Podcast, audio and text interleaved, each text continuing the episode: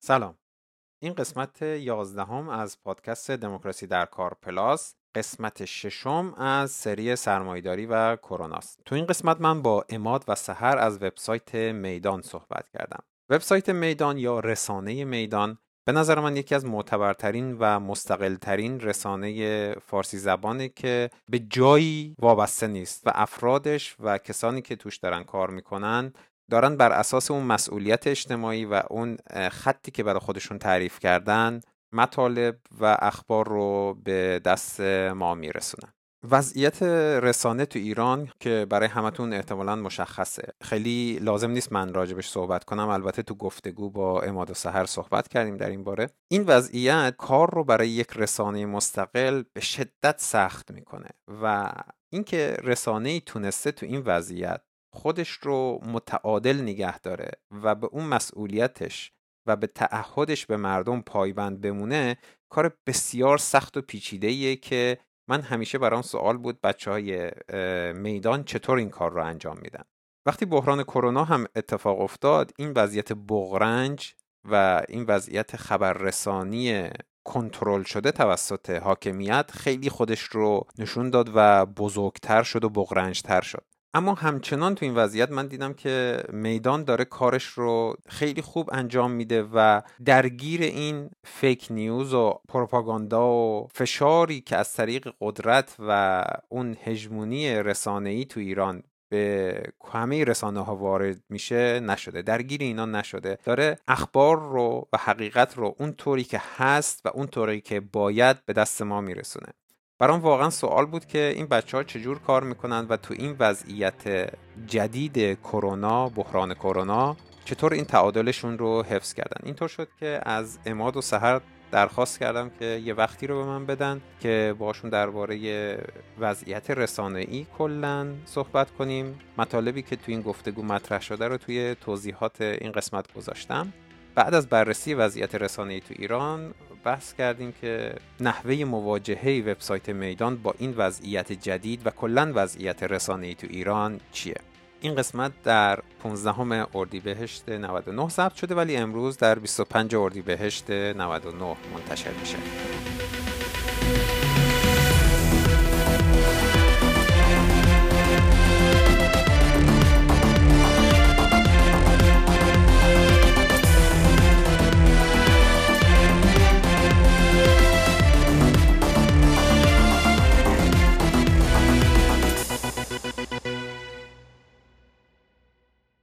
سلام بچه ها. اماد سهر مرسی که دعوت من رو پذیرفتید و در این قسمت دموکراسی در کار پلاس حاضر شدید. ما خیلی تلاش کردیم که بتونیم این قسمت رو ضبط کنیم. هی تاخیر میافتاد. ولی به حال امروز دست داد که با هم باشیم دیگه. ممنون. اگه دوست دارید می‌خواین خودتون یه ذره معرفی کنید خوشو کنید با شنونده ها یا چیزی به عنوان افتتاحیه حرفتون بگید تا بریم سر بحث اصلی. هر کی دوست داره شروع کنه فرقی نداره. سر شروع کن. من معمولا می‌ذارم اماد حرف بزنه ولی این بار من می‌تونم شروع کنم. من خب سهر هستم. تقریبا الان دو ساله که عضو می‌دانم. در گروه دانش و زمینش فعالیت کردم. به غیر از اون تجربه رسانه دیگه ندارم. فارغ تحصیل مکانیکم و دکتر مهندسی معماری و کلا علاقه من به موضوعات محیط زیستی و مرتبط با دانش و زمین. خیلی هم عالی. استاد شما بفرما آقای اماد خواهش سلام منم امادم. خیلی خوشحالم که بعد از این همه تلاش و قطعی و وصلی و اینها شب تونستم در این حالت سرماخوردگی بیام اینجا. منم امادم علوم اجتماعی خوندم چند سالی کار روزنامه نگاری کردم و در حدود نزدیک به بیشتر از پنج سال نیمی که سایت میدان فعالیت می‌کنه با سایت میدان کار می‌کردم. و خیلی خوشحالم که اینجا. خیلی ممنون. منم خیلی خوشحالم که دارم با شما صحبت می‌کنم. خب ببینید موضوع بحث ما که تو این سری سرمایداری و کرونا وضعیت دنیا جهان ایران و جامعه در تحت این بحران جدیدی که ما دچارش شدیم. ما تو قسمت های گذشته که از دموکراسی در کار پلاس منتشر شده. چند تا موضوع رو بررسی کردیم. وضعیت جامعه ایران رو بررسی کردیم. این بحران کرونا رو از دید علمی بررسی کردیم و یک کمی دیدیم. این وضعیت جنبش ها رو در این بحران کرونا و کارهایی که میشه تو این دوران انجام داد رو با میترا بررسی کردیم و به حال الان هم رسیدیم به یک موضوع بسیار مهمی که رسانه است و خیلی خوشحالم که دارم با کسانی صحبت می‌کنم که یکی از به نظر من معتبرترین و مستقل ترین رسانه های فارسی زبان رو به حال توش کار می‌کنن.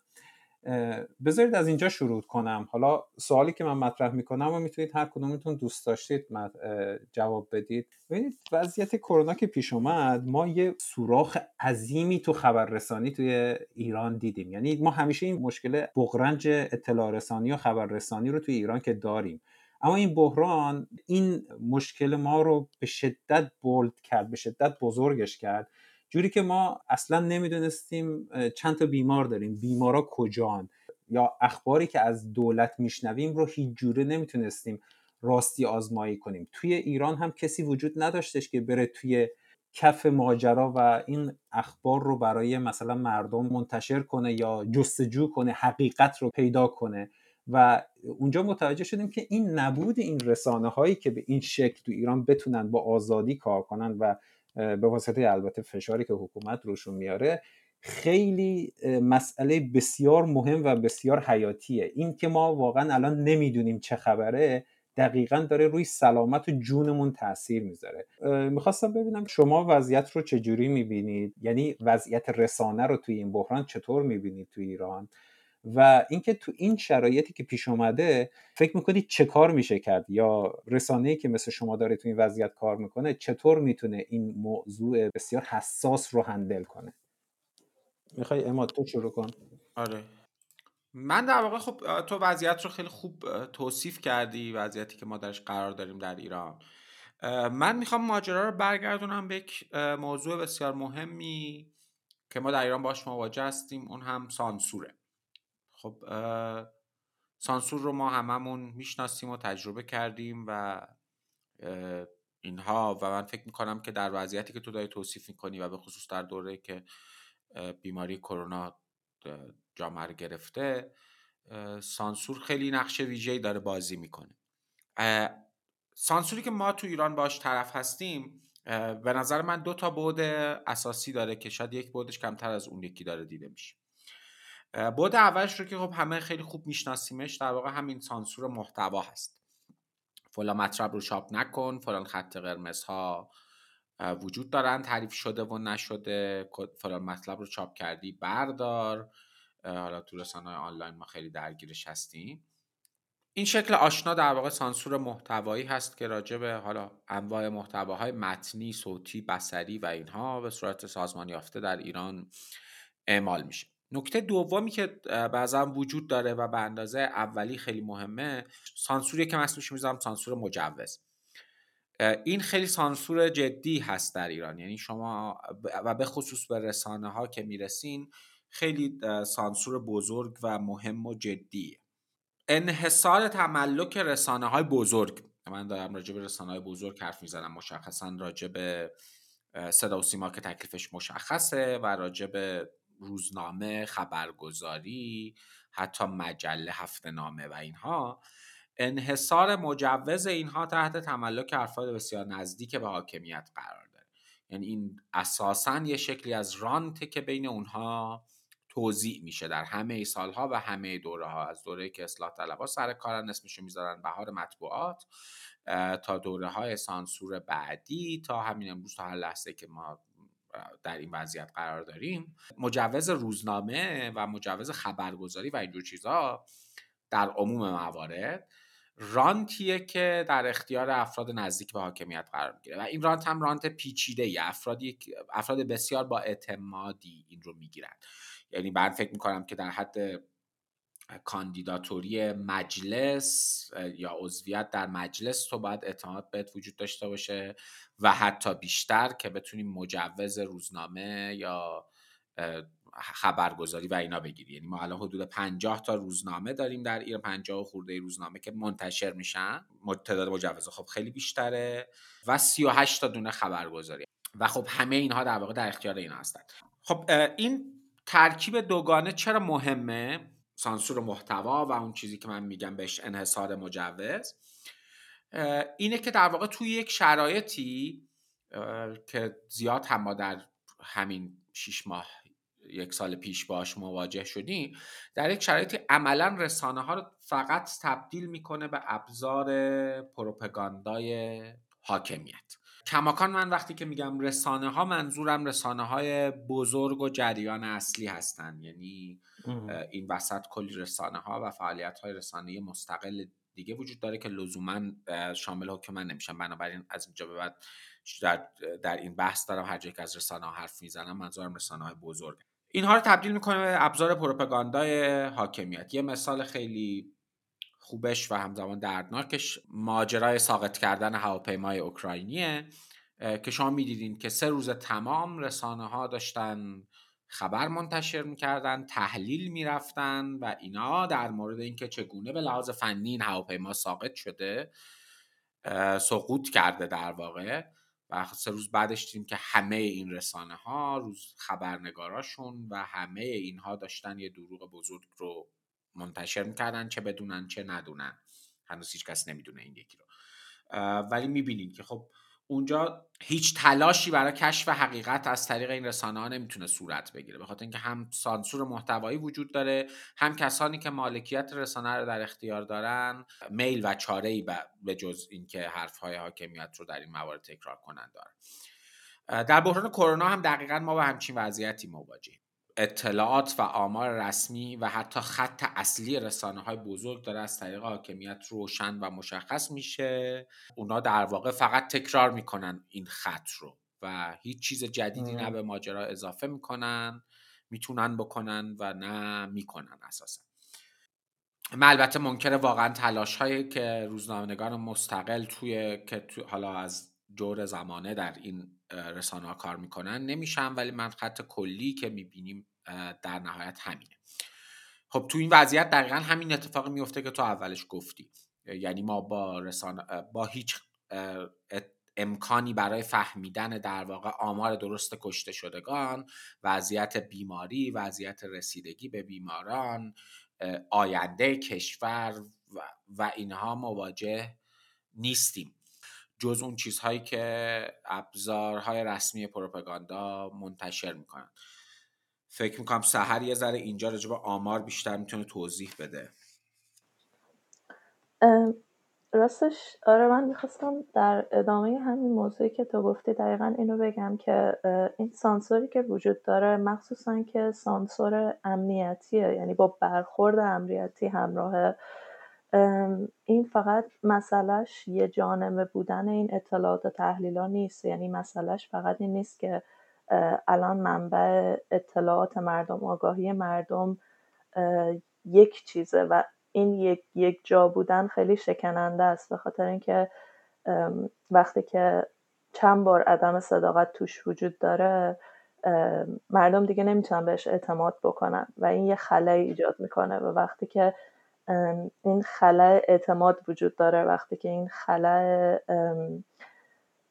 حتی وجود اطلاعات یعنی در واقع آمار و اطلاعات موثق وجود داره و اگر که کسی بخواد سراغ این موضوع بره با برخورد امنیتی روبرو میشه باعث میشه که این سانسوره کم کم یه جورایی درونی بشه. یعنی تو دیگه اصلا کسی رو نمی‌بینی که بخواد بره سراغ این موضوع. یه سری موضوع هستن که به مرور هی نادیده گرفته میشن و حالا ما الان بحث کرونا رو داریم می‌کنیم ولی بحث بحران های محیط زیستیمون سالیان ساله که دیگه اصلا کسی سراغشون هم نمیره. آره وقتی که امکان درک حقیقت نیست وقتی که به این موضوع پرداخته نمیشه دیگه یه خلایی ایجاد میشه و این خلای حالا به همه این دلایلی که در موردش حرف زدیم باعث میشه که شایعات خیلی بیشتر بشه تلاش آدما برای پیدا کردن آمار و اطلاعات درست خیلی بیشتر بشه که باعث میشه دوباره توی چیزی که ما دیدیم برای کرونا مثلا توی واتساپ تو تلگرام تو توییتر اصلا یه سری اطلاعات عجیب و غریب. بعد آدما به خواهش و تمنا و قسم متوسل میشن که بگن آماری که من دارم میدم درسته تو رو خدا بیان این ویدیو رو گوش بدین بیان این مطلب رو بخونین و هی دامن زده میشه به یه سری اطلاعاتی که فقط اطلاعات غلط تولید می‌کنن. یعنی همینجوری این شایعات بیشتر و بیشتر میشه. البته فقط من می‌خوام داخل پرانتز رو بگم که در مورد کرونا مسئله آمار و ارقام فقط مشکل ایران نبوده. تقریبا تو همه جا این مشکل وجود داره به خاطر اینکه زمانی که مرگ یک فرد خیلی نزدیک بوده. حالا فرد سالمند بوده بیمار بوده. یه مقداری در مورد اینکه این مرگ باید به خاطر کرونا ثبت بشه یا به خاطر بیماری پیش زمینه ای یه مقدار سخته. و حالا من نمی‌دونم چقدر این شایعاتی که مرگ به خاطر کرونا بوده ولی به علت تنگی نفس ثبت شده اینا چقدر واقعا چیزیه که میشه بهش اعتماد کرد. ولی همین شرایط هم من فکر من باعث شد که یه سری مطالعات آماری حتی انجام بشه که ثابت کنه این آماری که داره داده میشه که به صورت خطی داره رشد می‌کنه نمی‌تونه درست باشه. من تو این حرفایی که گفتید دو تا نکته رو می‌خواستم اشاره کنم. فکر کنم اصلا وقتم نداریم مسئله رو خیلی باز کنیم. یکی این که وقتی که اماد گفتش که این سانسور وجود داره و تو هم یه حرفی زدی که واقعا افرادی که شاید حتی دلشون می‌خواد برن این آمارها رو پیدا کنن یا حقیقت رو توی وسط میدان توی جایی که خبر وجود داره اونجا این مسائل رو کشف کنن ببین اون سانسورها یا این چجوری بگم خط قرمزها و اون چارچوبی که تعریف شده توسط حکومت و به شدت هم سعی شده اجرا بشه یا فورس بشه به مردم باعث شده که خیلی از این رسانه ها اصلا دیگه ناخداگاه خودشون همون چارچوب رو دیگه نگه میدارن. یعنی حتی فکر نمی‌کنن که این چارچوبی که داره بهشون تحمیل میشه از طریق حکومت اولا غیر قانونیه تو خیلی جاهاش. و ولی خب هر چیزی که حکومت احتمالا تحمیل می‌کنه قانونیه دیگه. شکل حکومت هاست معمولا حکومت های اقتدارگرا اینطوره. ولی این چارچوب رو خیلی بعد از یه مدت یه جوری شده که خیلی از همین رسانه هایی که ما می‌دونیم انسان هایی توش وجود دارن که می‌خوان برن این کارها رو انجام بدن ناخداگاه دیگه یا اینکه خداگاه دیگه این کارها رو انجام نمیدن. یعنی اصلا دیگه براشون بدیهی شده که من دیگه از این خط قرمز ها نباید عبور کنم چون که فلان میشه و بیسار میشه.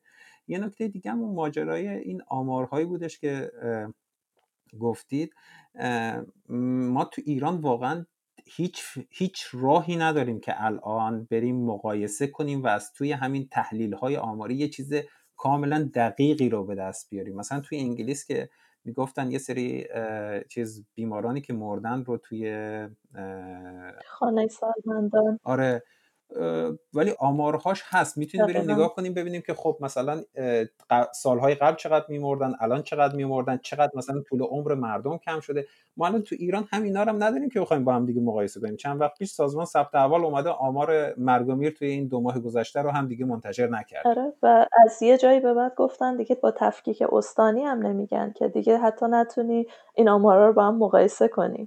خب حالا تو این وضع که این وضعیت شایعه ها که زمینش براش فراهم میشه. هر کسی که یه کانال تلگرام داره داره برای خودش راجع به این قضايا چیز می البته بماند من خیلی حرکات خوبی هم دیدم. یه سری کانال های تلگرامی هم تو همین جدید به وجود اومدن.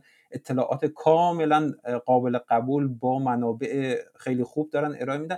ولی همین ها هم نمی‌تونن برن اون آمارها و اون چیزی که داره تو ایران اتفاق میفته رو منتشر کنن. با این باید الان ما چیکار کنیم؟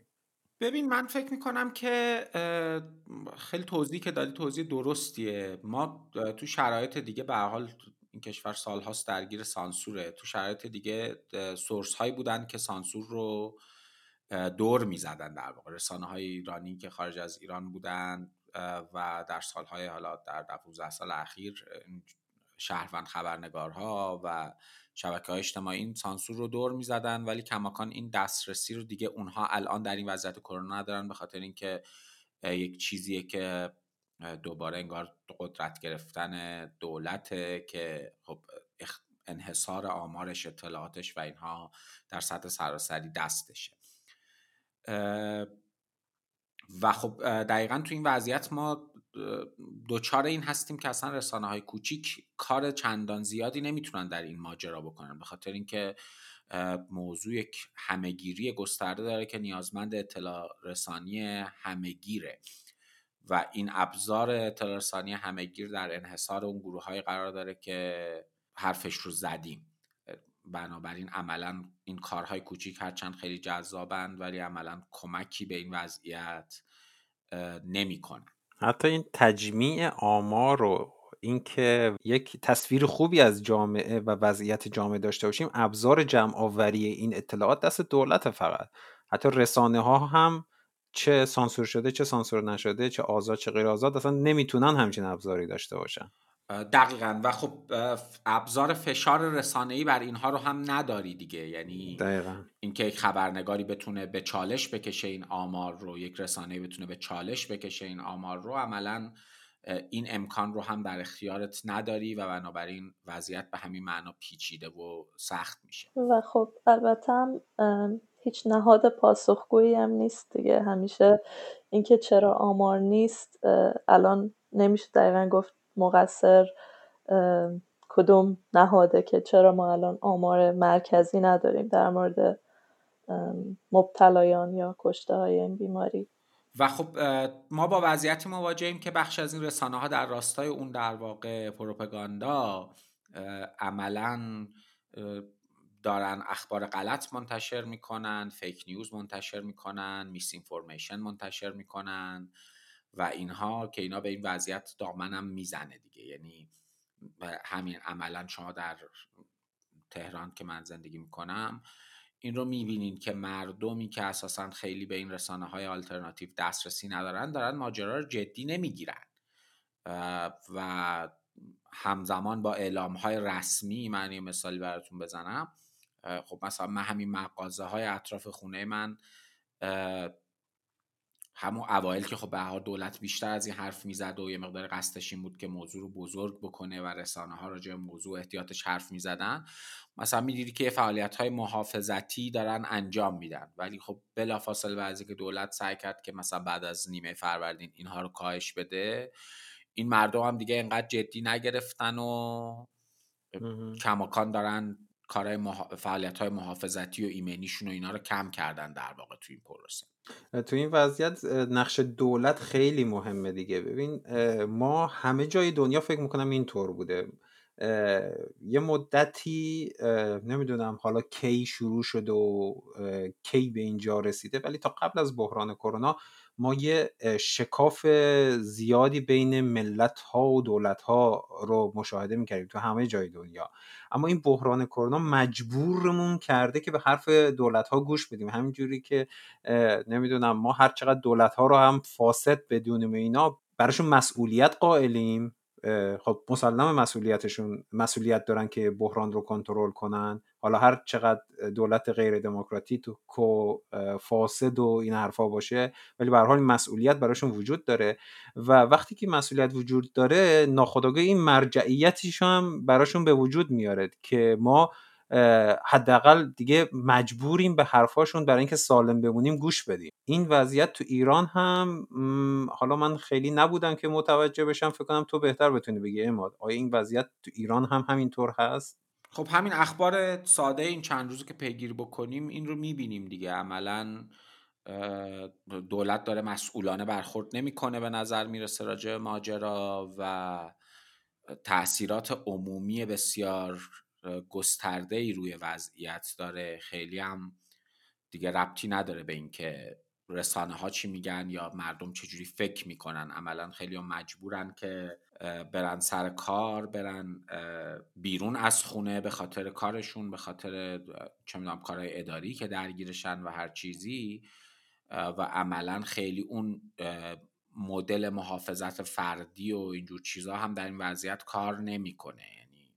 فعالیت های فردی و جمعی آدم ها هم اساسا بر جلوگیری ازش خیلی کم اثر میشه در برابر قدرت و در واقع نفوذی که دولت داره توی ماجرا. حالا ما این خلع نقش رهبری دولت رو فکر می‌کنیم می‌تونیم با همین رسانه های مستقل یه جوری بپوشونیم یه جوری حل کنیم یا اینکه مثلا حداقل آسیب هاش رو کمتر کنیم یا حداقل خودتون چجوری با این قضیه روبرو میشید؟ ببین من کماکان فکر نمی کنم و توهم این رو ندارم که ما می‌تونیم در واقع در سطح گسترده جلو این بحران رو بگیریم از طریق رسانه های مستقل در ایران. دست کم. بسیار این نیروی نحیف و ظریفی در برابر قدرت دولت کما اینکه فکر می‌کنم در بقیه جاهای دنیا هم احتمالا وضعیت شباهت هایی داره به ما ولی من فکر نمی کنم در این وضعیت در واقع کسی بتونه جلوش رو بگیره. اما ما هم به هر حال باید تلاش خودمون رو بکنیم و این دقیقا. مسیر رو باز نگه داریم این روزنه رو باز نگه داریم و در هر سطحی که می‌تونیم در واقع براش تغییراتی ایجاد بکنیم درش به عنوان یه رسانه مستقل ببین این حالا همین کاری که می‌خوایم بکنید به نظر من دو, تا وجهه داره. یکی اینکه مثلا حقیقت رو کشف کنید یا اخباری که وجود داره رو مثلا دستتون بهش برسه. یکی اینکه مثلا ما این وضعیت بسیار فجیعی به وجود اومده درباره همین فیک نیوز و اخبارهای غلط و میس انفورمیشن اطلاعات رو باید اطلاعات درست رو پیدا کنید. یعنی اخبار درست رو شاید بخواید خودتون تولید کنید. یکی اینکه بتونید از بین این چیزهایی که به وجود اومده یه جورایی قربالگری کنید. با این دوتا چالش چیکار می‌کنید؟ من می‌خوام به چالش تو یه چیز دیگه هم اضافه بکنم که عملا یک رسانه مستقل انتقادی این درگیری رو داره که به هر حال با امید و ناامیدی مردم هم مواجهه. یعنی همزمان تو باید مراقب باشی که مردم رو ناامید نکنی در این وضعیت بار روانی اضافه تحمیل نکنی حراس بیش از حد وارد نکنی به جامعه و اینها. و این مسئله رو باید لحاظ بکنی. مسئولیت اجتماعی آره. دقیقا به عنوان یک مسئولیت اجتماعی رو باید در نظر بگیری. اما در مورد فیک نیوز و در واقع اطلاعات غلطی که در اختیار ما وجود داره من فکر کنم که سهر به واسه تجربهش تجربه این چند ماهش در به خصوص سرویس دانش میدان. می‌تونه راجع به این تجربه بیشتر حرف بزنه خیلی بهتر از من و به که اونا اساسا چی کار می‌کردن برای اینکه جلو این فیک نیوز رو بگیرن. روشن کن ما رو سهر آره من کاملا موافقم با این چیزهایی که گفتین در مورد وضعیت رسانه ما به عنوان یه رسانه کوچیک و امیدهای خیلی زیادی که داریم ولی توانمون در حد خیلی اندکه.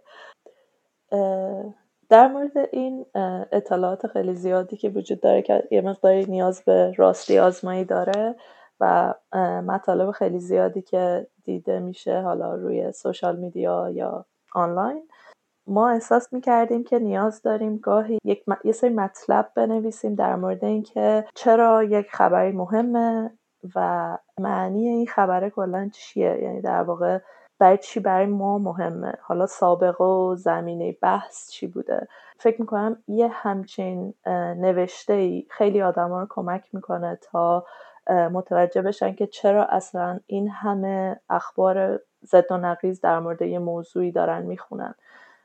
خب یکی از کاری که ما می‌کردیم کلا اینجوری بوده که حالا به کسایی که تخصص دارن در مورد این موضوع سفارش مطلب بدیم که بنویسن. ولی در مورد مطالبی که برای خودمون میومد ما سعی کردیم که یه سری معیارها رو حفظ بکنیم تا بتونیم به صورت نقادانه و بیطرف مطالب رو بسنجیم. اینکه منابع سری ادعاهایی که توی متن هست از کجا میاد.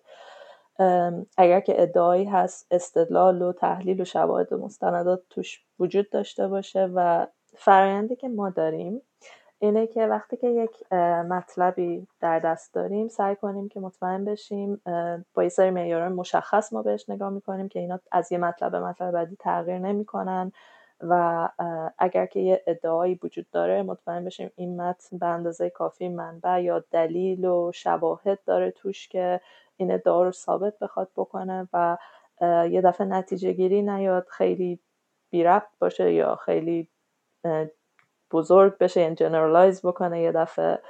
و همچنین چیزی که خیلی زیاد ما دیدیم این بود که بهش میگن opinion piece یعنی یه سری نظریه رو فرد به عنوان fact یا واقعیت میاد مطرح می‌کنه. ما سعی می‌کنیم خیلی هوشیار باشیم در مورد اینجور مطالب. اما یک روال دیگه ای هم که برای ما برای تولید مطلب وجود داشت در دوران کرونا این بود که خودمون می‌دیدیم توی حالا واتساپ و سوشال میدیا و این حرفا چقدر یه موضوعی میاد موضوع هات موضوع تاپیکی میشه که کلی مطلب مختلف در موردش وجود داره. خیلی وقتا ضد و نقیزه و بعد احساس می‌کردیم که نیاز یه مطلبی نوشته بشه که تحلیل کنه این موضوع رو و سابقه و زمینه بحث رو برای آدما روشن بکنه. مثلا در مورد کرونا کاری که می‌شد کرد اینه که بیایم با اپیدمی های قبلی و تجربه های کشورهای دیگه بخوایم مقایسه بکنیم و ببینیم. حالا که ما فکر می‌کنیم مثلا دولت ما داره خوب کار نمی‌کنه تو دولت های دیگه دارن چی کار می‌کنن که ما یه نمونه برای این مقایسه داشته باشیم. حتی خب مقایسه کردن با نمی‌دونم الان وضعیت اینقدر خاص و یکتا بوده که هیچ معیار تاریخی هم نداشتیم که بخوایم باش درست مقایسه کنیم. حتی کشورهای دیگه هم حالا من شاید خیلی دارم اینجا بدبین نگاه می‌کنم ولی کشورهای دیگه هم خیلی چیز بودن منفعل بودن نسبت به این قضیه هم. به خاطر اینکه هزینه خیلی زیادی داشت فعالیت ها ولی اگه بخوایم کلی ببینیم مثلا کشورهای شرق آسیا که تجربه اپیدمیای تازه تری رو داشتن بهتر عمل کردن یا مردمشون پذیرش شرایط جدید و خیلی بیشتر داشتن. ولی یه چیز دیگه هم که واقعا هست اینه که توی کشور ما خیلی زود به مردم هشدار داده نشد. اهمیت موضوع خیلی زود مطرح نشد. خیلی زود که اصلا مطرح نشد اینجوری بگیم بهتره.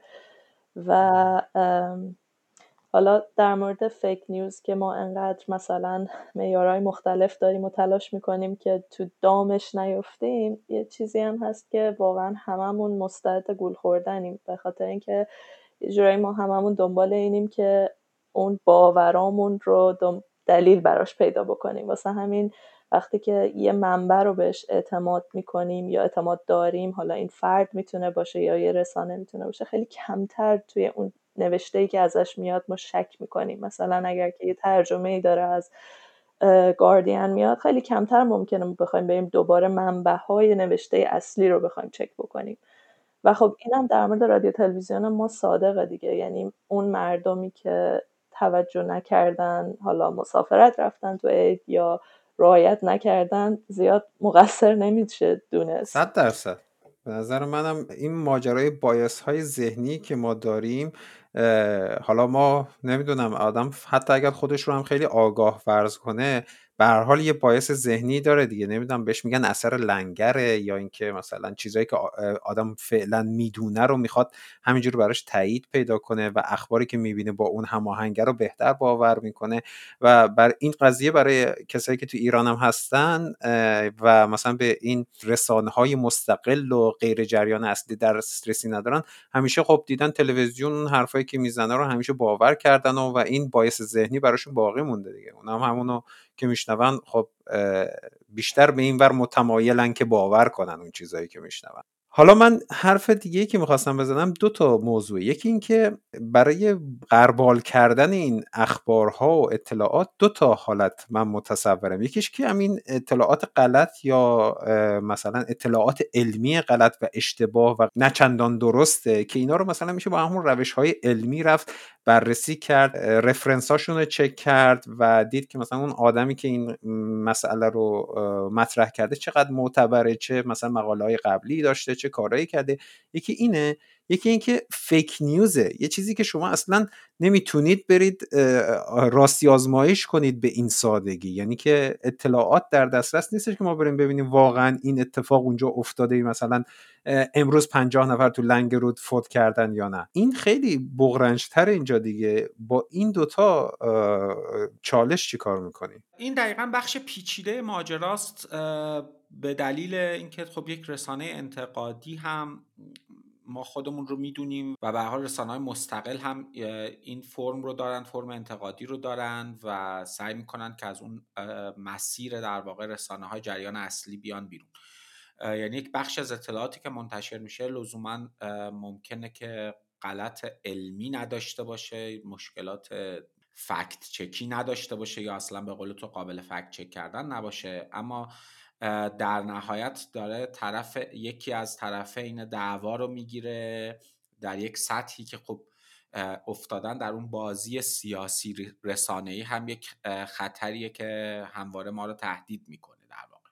در این ماجرا پروسه انقدر به روشنی مدلی که سهر توضیح داد برای کشف در واقع حقایق علمی و فکت چک کردن اطلاعات نیست.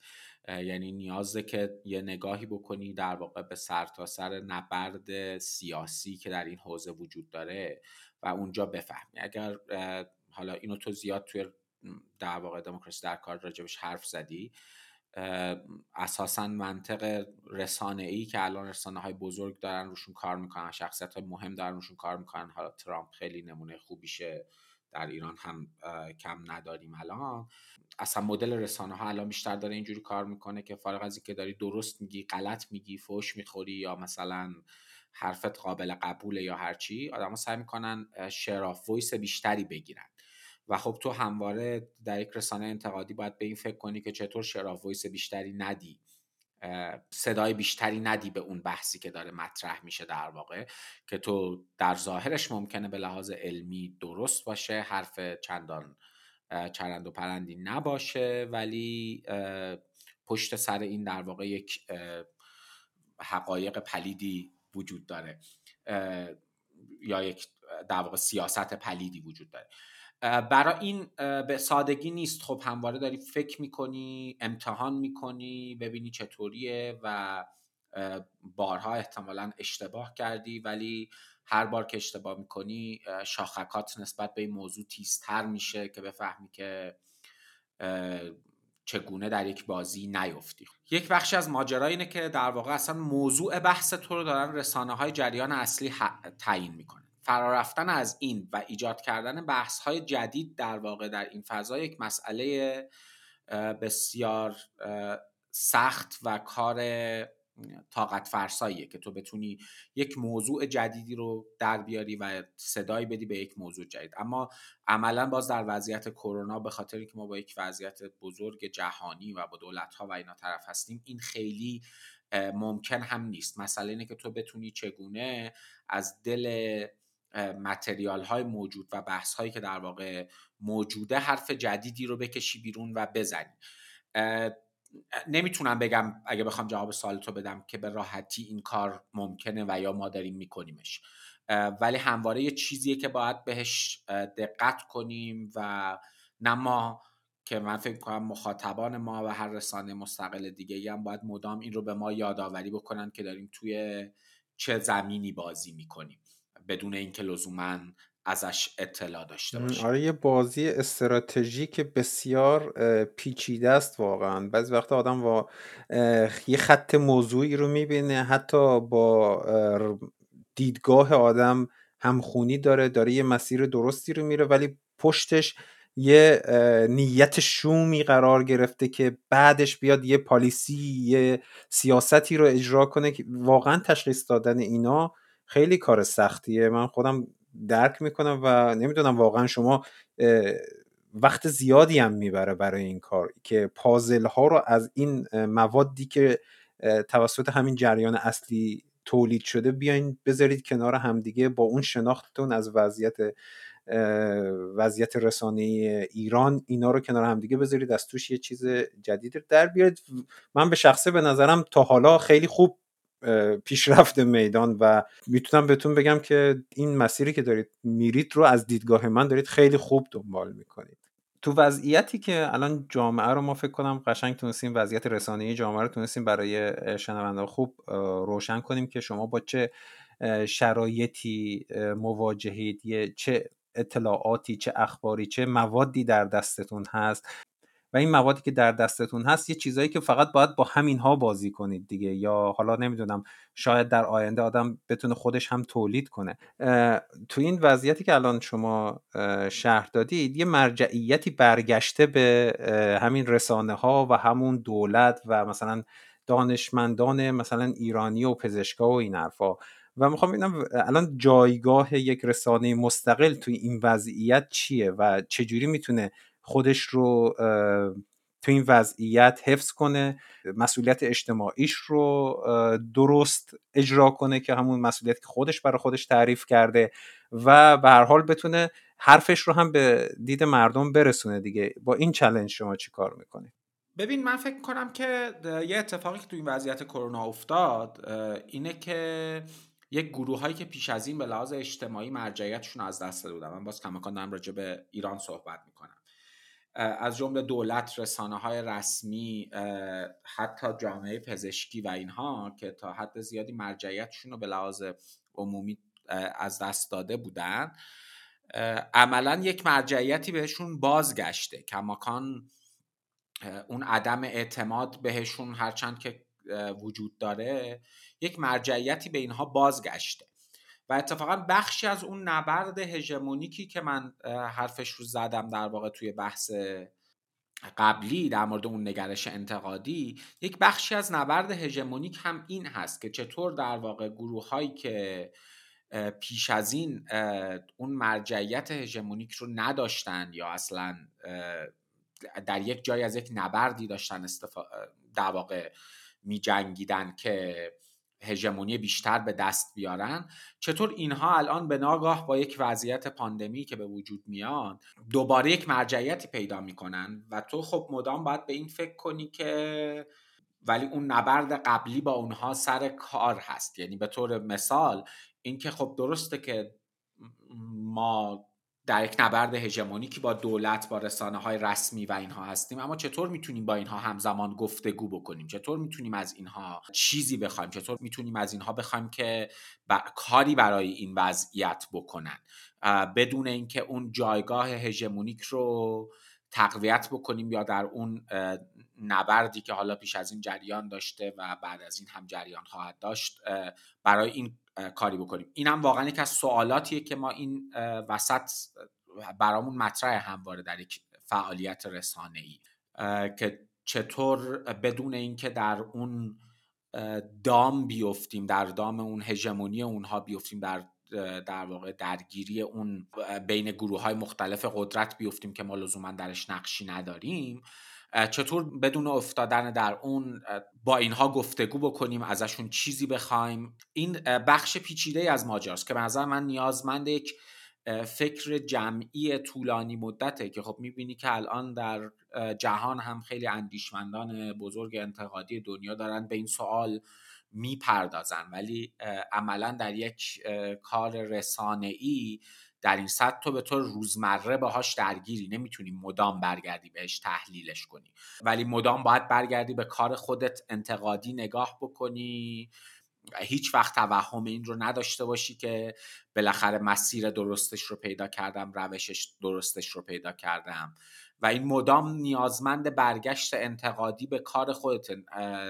چه به عنوان یک فعال رسانه‌ای چه به عنوان یک در واقع فعال سیاسی مدام لازم داری به خصوص در این وضعیت برگردی و به کار خودت و به عملکرد خود انتقادی نگاه بکنی که بفهمی که کجا در این چاله هایی که نباید افتاد این با عقل جمعی و کار اشتراکی هم بهتر میشه انجام داد دیگه. حالا من نمی‌دونم شما هم اونجوری که شنیده بودم شما هم توی میدان به این شکل تصمیم گیری می‌کنی و به این شکل سمت و سوی کارتون رو مشخص کنی. می‌خوای یه ذره راجع به اون قضیه صحبت کنی؟ یکی از چیزهایی که دقیقا تو این فرآیند به ما کمک کرده همواره تصمیم گیری جمعیه. یعنی اینکه ما هیچ وقت سعی کردیم که در یک ساختار عمودی قرار نگیریم که کسانی از بالا تصمیم بگیرن که این کار رو بکنیم و این کار نکنیم. همواره سعی کردیم ساختار رو افقی نگه داریم و دقیقا در این لحظات که متوجه میشیم که چقدر این ساختار افقی به درست کار کردن و انتقادی کار کردن این رسانه کمک می‌کنه. اینکه این تصمیم ها جمعی گرفته بشه اینکه تصمیم ها در یک خرد جمعی در معرض یک خرد جمعی قرار بگیره کمک می‌کنه که خب تو بتونی اون نگاه انتقادی به خودت رو همواره داشته باشی و از دستش ندی و بتونی ابعادی از ماجرا رو در این ماجرای پیچیده که مواجه هستیم و یه مقداری منو سر توضیح دادیم راجبش در این وضعیت پیچیده که باهاش مواجه هستی بتونی نگرش های مختلف ماجرا رو داشته باشی ابعاد مختلف ماجرا رو ببینی با یک نگرش در واقع multidisciplinary بهش نگاه بکنی از ابعاد مختلف نگاه بکنی و بتونی بفهمی و کمتر در این ماجرا بیفتی. من خوشحالم که تو به عنوان ناظر بیرونی امشب به ما گفتی که خب کمتر در این ماجرا افتادیم.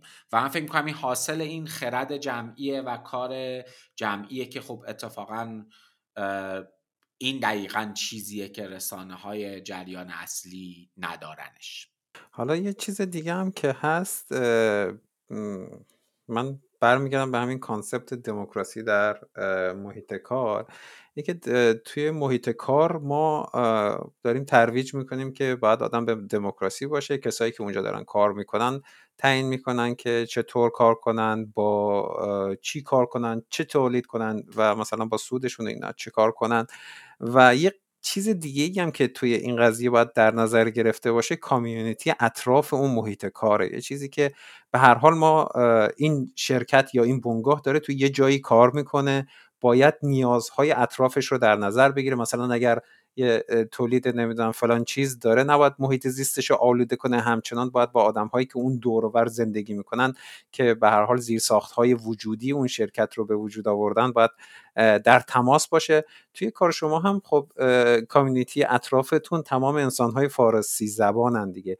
می‌خوام بدم نظر اونها هم توی جهتگیری کار شما چقدر تاثیر داره؟ و هم شاید سهر این رو بهتر بتونه بگه و هم اینکه اون زمانی که دارید این قربالگری رو می‌کنید این نمی‌دونم فیک نیوز ها رو جدا می‌کنید اخبار درست رو نگاه می‌کنید چقدر چیزی که مخاطبانتون ازتون میطلبن رو دارید پس ذهنتون قرار می‌دید؟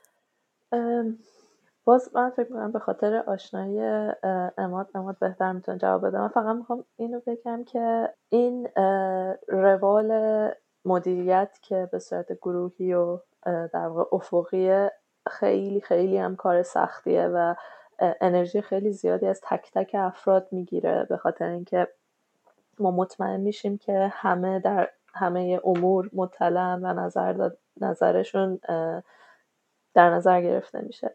و در مورد دلیل دیگه ای که من فکر می‌کنم میدان یه رسانه خیلی خوبه دقیقا مخاطباشه و همین موضوعی که گفتی در اکوسیستمی که واقع داره زندگی می‌کنه که مخاطباش بخشی از خود می‌دانن. یعنی نه فقط در جاهای مختلف که میدان حضور داره می‌تونن در مورد مطالب نظر بدن پیشنهاد بدن به میدان بلکه می‌تونن حتی بیان یه جوابیه برای مطالبی که منتشر شده بنویسن. یعنی کاملا یک گفتمانه و اصلا یعنی این سیستم هم سیستمی که داره گردونده میشه فقط شامل افرادی که دارن توی میدان فعالیت می‌کنن نیست در مورد مخاطباش هم فکر می‌کنم که صادقه. و خیلی اتفاقا استقبال می‌کنه از افراد. اصلا شعار میدان به میدان بیاییده و این خیلی مهمه که از تک تک کسایی که در واقع روایتی دارن که روایت خاصی روایتی که کمتر شنیده نشده استقبال می‌کنه. حتی اگر که فرد توان نوشتن اون موضوع نداره تا جایی که امکانش وجود داشته باشه کمکشون می‌کنه تا این صداشون در واقع منعکس بشه. فکر کنم اماد بتونه بهترین بخش توضیح بده. خب ببین من فکر می‌کنم که همواره این درگیریه وجود داره که تو در واقع رسانه رو داری برای خودت در میاری یا برای مخاطبت در میاری. و تضاد فکری که بین تو و در واقع خواسته های مخاطبت وجود داره یک مسئله جدیه در انتخاب روی کرده رسانه ای نه برای ما برای هر رسانه دیگه ای در واقع این شکلی. اما دقیقا ما سعی کردیم همینطور که سهر توضیح داد سعی کردیم که با یک برقراری یک دیالوگی با مخاطبانمون و رفتن اتفاقا به سمت گرفتن محتوای بیشتر از مخاطبانمون. حالا چه در قالب در واقع کامنت و اینها بگیر تا گرفتن خود مطلب و نقد و همه اینها از مخاطبانمون و تلاش برای درگیر کردن بیشتر مخاطب سعی کردیم که این چالش رو پر بکنیم. و خب اون ساختار دموکراتیکی که وجود داره و اون ساختار افقی که وجود داره عملا باعث نمیشه که تو مثل بسیار رسانه های دیگه یک تفکر غالب و واحدی وجود داشته باشه که تو باید سعی کنی این رو به مخاطبانت انتقال بدی. یعنی عملا خب همون سطحی از چلنج هایی که بین رسانه تو و مخاطبانت می‌تونه وجود داشته باشه درون خودت هم وجود داره. یعنی خیلی وقتا تو مواجه میشی با اینکه خب گفتگویی که دارن در واقع مخاطبا با تو می‌کنن سر یک با اون رسانه می‌کنن سر یک موضوعی بین خودتون همین گفتگو پیشتر در جریان بوده. و بنابراین شاید این شکاف رو ما سعی کردیم از همین طریق پرش بکنیم. از این طریق که بخشی از اون در واقع گفتگو رو درون خودمون هم منتقل بکنیم و ما صرفا هر کدوممون نه فقط تولید کنندگان این رسانه که همزمان مخاطبانش هم باشیم و بتونیم جای اونها هم فکر کنیم و این چالش رو پر بکنیم. اما اینکه رس مخاطب ما از هر چیزی که ما میگیم خوشحال نه. ما می‌خوایم خوشحال باشه کماکان به نظرم نه. به هر حال منظورم اینه که تو وقتی که مواجهه انتقادی برقرار می‌کنی با هر موضوعی اول از همه خودت ناراحت میشی. بعدش آدم های دورورت ممکنه از اون مواجهه انتقادی ناراحت بشن و در درجه آخر هم ممکنه مخاطبانت ناراحت بشن. اما چیزی که مهمه و این وسط و ما سعی کردیم که در واقع لحاظش بکنیم این هست که هیچ وقت سعی نکنیم نسبت به مخاطبمون موضع از بالا داشته باشیم. باش اگرسیو برخورد بکنیم. چیزی که تو عموما در خیلی محتواهای انتقادی می‌بینی که اساسا مدام سعی می‌کنن به مخاطبشون یک شکلی از سلطه رو وارد کنن که خب تو نمی‌دونی و من می‌دونم و همه اینا. این چیزیه که ما ازش سعی کردیم احتراز کنیم و بخوام جنبندی بکنم. این فرآیند دموکراتیک افقی و در کنارش اجتناب کردن مدام از لحن از بالا از نگاه از بالا به مخاطب به ما کمک کرده که تا سطحی بتونیم این چالش رو در واقع پر بکنیم و یک گفتگویی رو در واقع با مخاطبمون ایجاد بکنیم که هم اون بر ما تاثیر بذاره و هم ما بر اون در خب بذارید برای قسمت آخرم این سوال مطرح کنم که دوست دارم هر دوتاتون به این قضیه جواب بدید.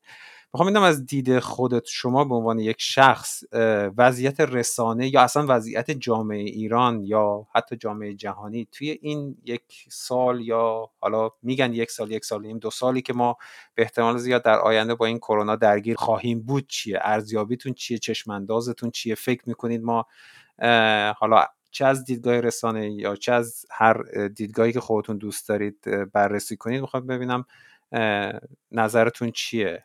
چجوری می‌بینید آینده رو؟ راستش من شروع کنیم آره من خیلی کوتاه قرار بگم. راستش من خیلی مثبت در مورد این موضوع فکر می‌کنم مثل همه موضوعات دیگه که اصولا خوب میبینمش. فکر می‌کنم ما یه تست خیلی بزرگی کلا پاس کردیم در واقع موفق شدیم در موردشون. هم این بود که یه دفعه با یه شوک خیلی عظیمی مواجه شدیم. کل سیستم زندگی ما عوض شده. نوع اطلاعاتی که داشتیم روزانه دنبال می‌کردیم عوض شده. منابعی که شروع می‌کردیم چک می‌کردیم.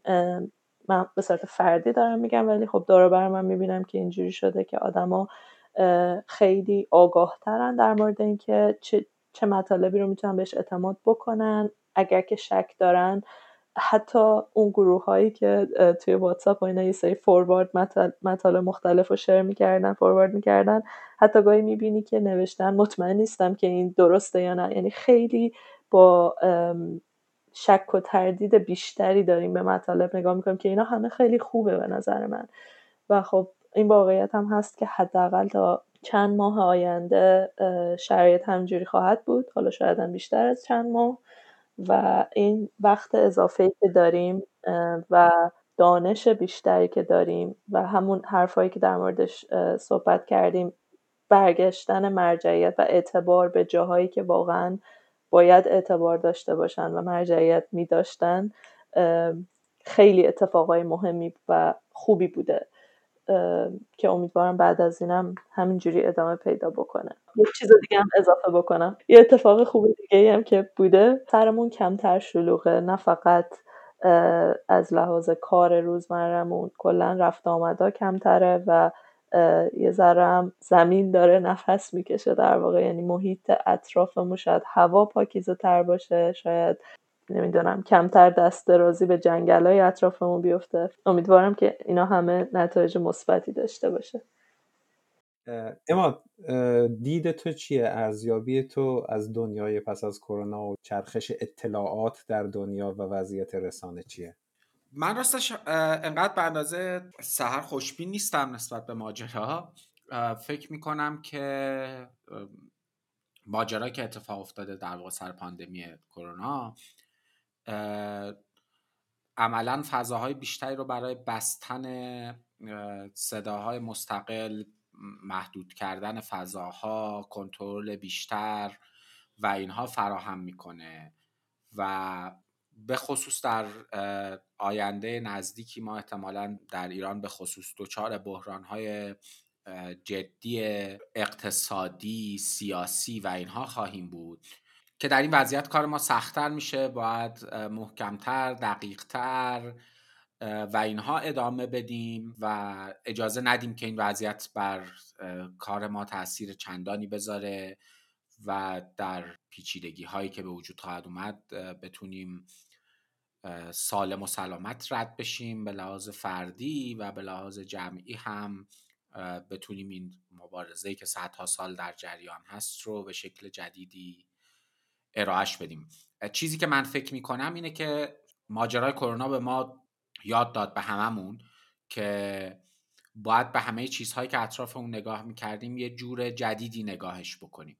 دیگه نه ما و نه دنیای اطرافمون حداقل به سرعت شبیه قبل نخواهد شد و چیزهای دورور ما تغییر خواهد کرد. ما هم باید خودمون رو گشوده بکنیم به این تغییرات و بتونیم در واقع در این وضعیت جدید کار خودمون و چیزی که فکر می‌کنیم رو پیش ببریم و اینها. مرسی.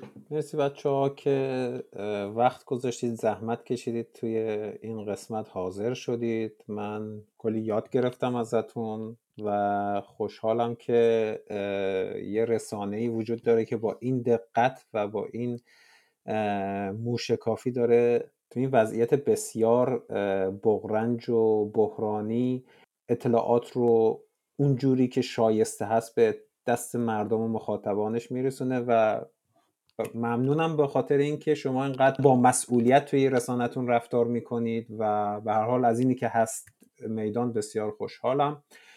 دیگه اگر حرف دیگه ای هست برای این قسمت برای اینجا بگید که دیگه بریم برای خداحافظی هر کدومتون می‌خواد شروع کنه. این حرف پایانیتون رو اگر می‌خواین اینجا با شنونده ها به اشتراک بذارید. خیلی ممنون از تو و وقتی که گذاشتی. برای منم خیلی بحث جالبی بود. خیلی چیزا هم یاد گرفتم. و از تو پادکست خیلی خوبتم تشکر می‌کنم. مرسی محمد منم از تو خیلی تشکر می‌کنم. ممنون که با ما حرف زدی و اینها. از تو از همه دوستانم در میدان و مخاطبان میدان ممنونم.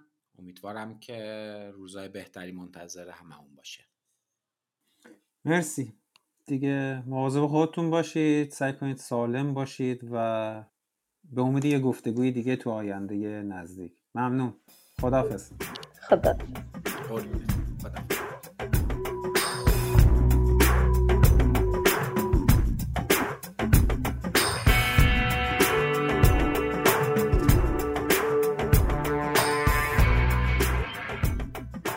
ممنون که گوش کردید. من خیلی یاد گرفتم. خیلی خوشحالم که تونستم با اماد و سحر صحبت کنم و دریچه ای داشته باشیم به نحوه کارکرد یک رسانه مستقل در وضعیت جدید. من از همینجا می‌خوام فقط به دوستان وبسایت میدان تبریک بگم. بابت این دقت و ظرافتشون توی کاری که دارن انجام میدن و این مسئولیتی که برای خودشون و این تعهدی که برای خودشون متصورن رو به نحو احسن رعایت کردن و از اون مسیری که برای خودشون تعریف کردن هیچ وقت منحرف نشدن. مسیری که ما مخاطبین وبسایت میدان که 5 سال گذشته دیدیم که مسیر بسیار خوب و مهمیه و مسیر بسیار لازمیه و واقعا تعداد رسانه مستقلی که به این دقت و ظرافت و کیفیت و با مسئولیت اجتماعی کار می‌کنن واقعا می‌تونم بگم انگوش شماره تو رسانه فارسی. به هر حال دستتون درد نکنه دوستان امیدوارم همیشه باشید و ما رو از این رسانه بسیار خوب و معتبر و مستقل بهره مند کنید همیشه. از شما هم ممنونم که این قسمت رو گوش کردید و توصیه می‌کنم حتما وبسایت میدان رو چک کنید. اصلا هر روز چک کنید برای دریافت اخبار درست. امیدوارم این قسمت رو هم دوست داشته باشید و اگر دوست داشتید این رو به اطرافیانتون به کسانی که حتی پادکست رو نمی‌شناسن معرفی کنید. بهترین کمک برای پادکست دموکراسی در کار معرفی سینه به سینه و رو در رو به افراد دیگه است و از اینکه این کارو می‌کنید ممنونم. من هم محمد هستم. این قسمت 11 هم از دموکراسی در کار پلاس بخش ششم از سری سرمایهداری و کرونا در 25 اردیبهشت 99 منتشر میشه.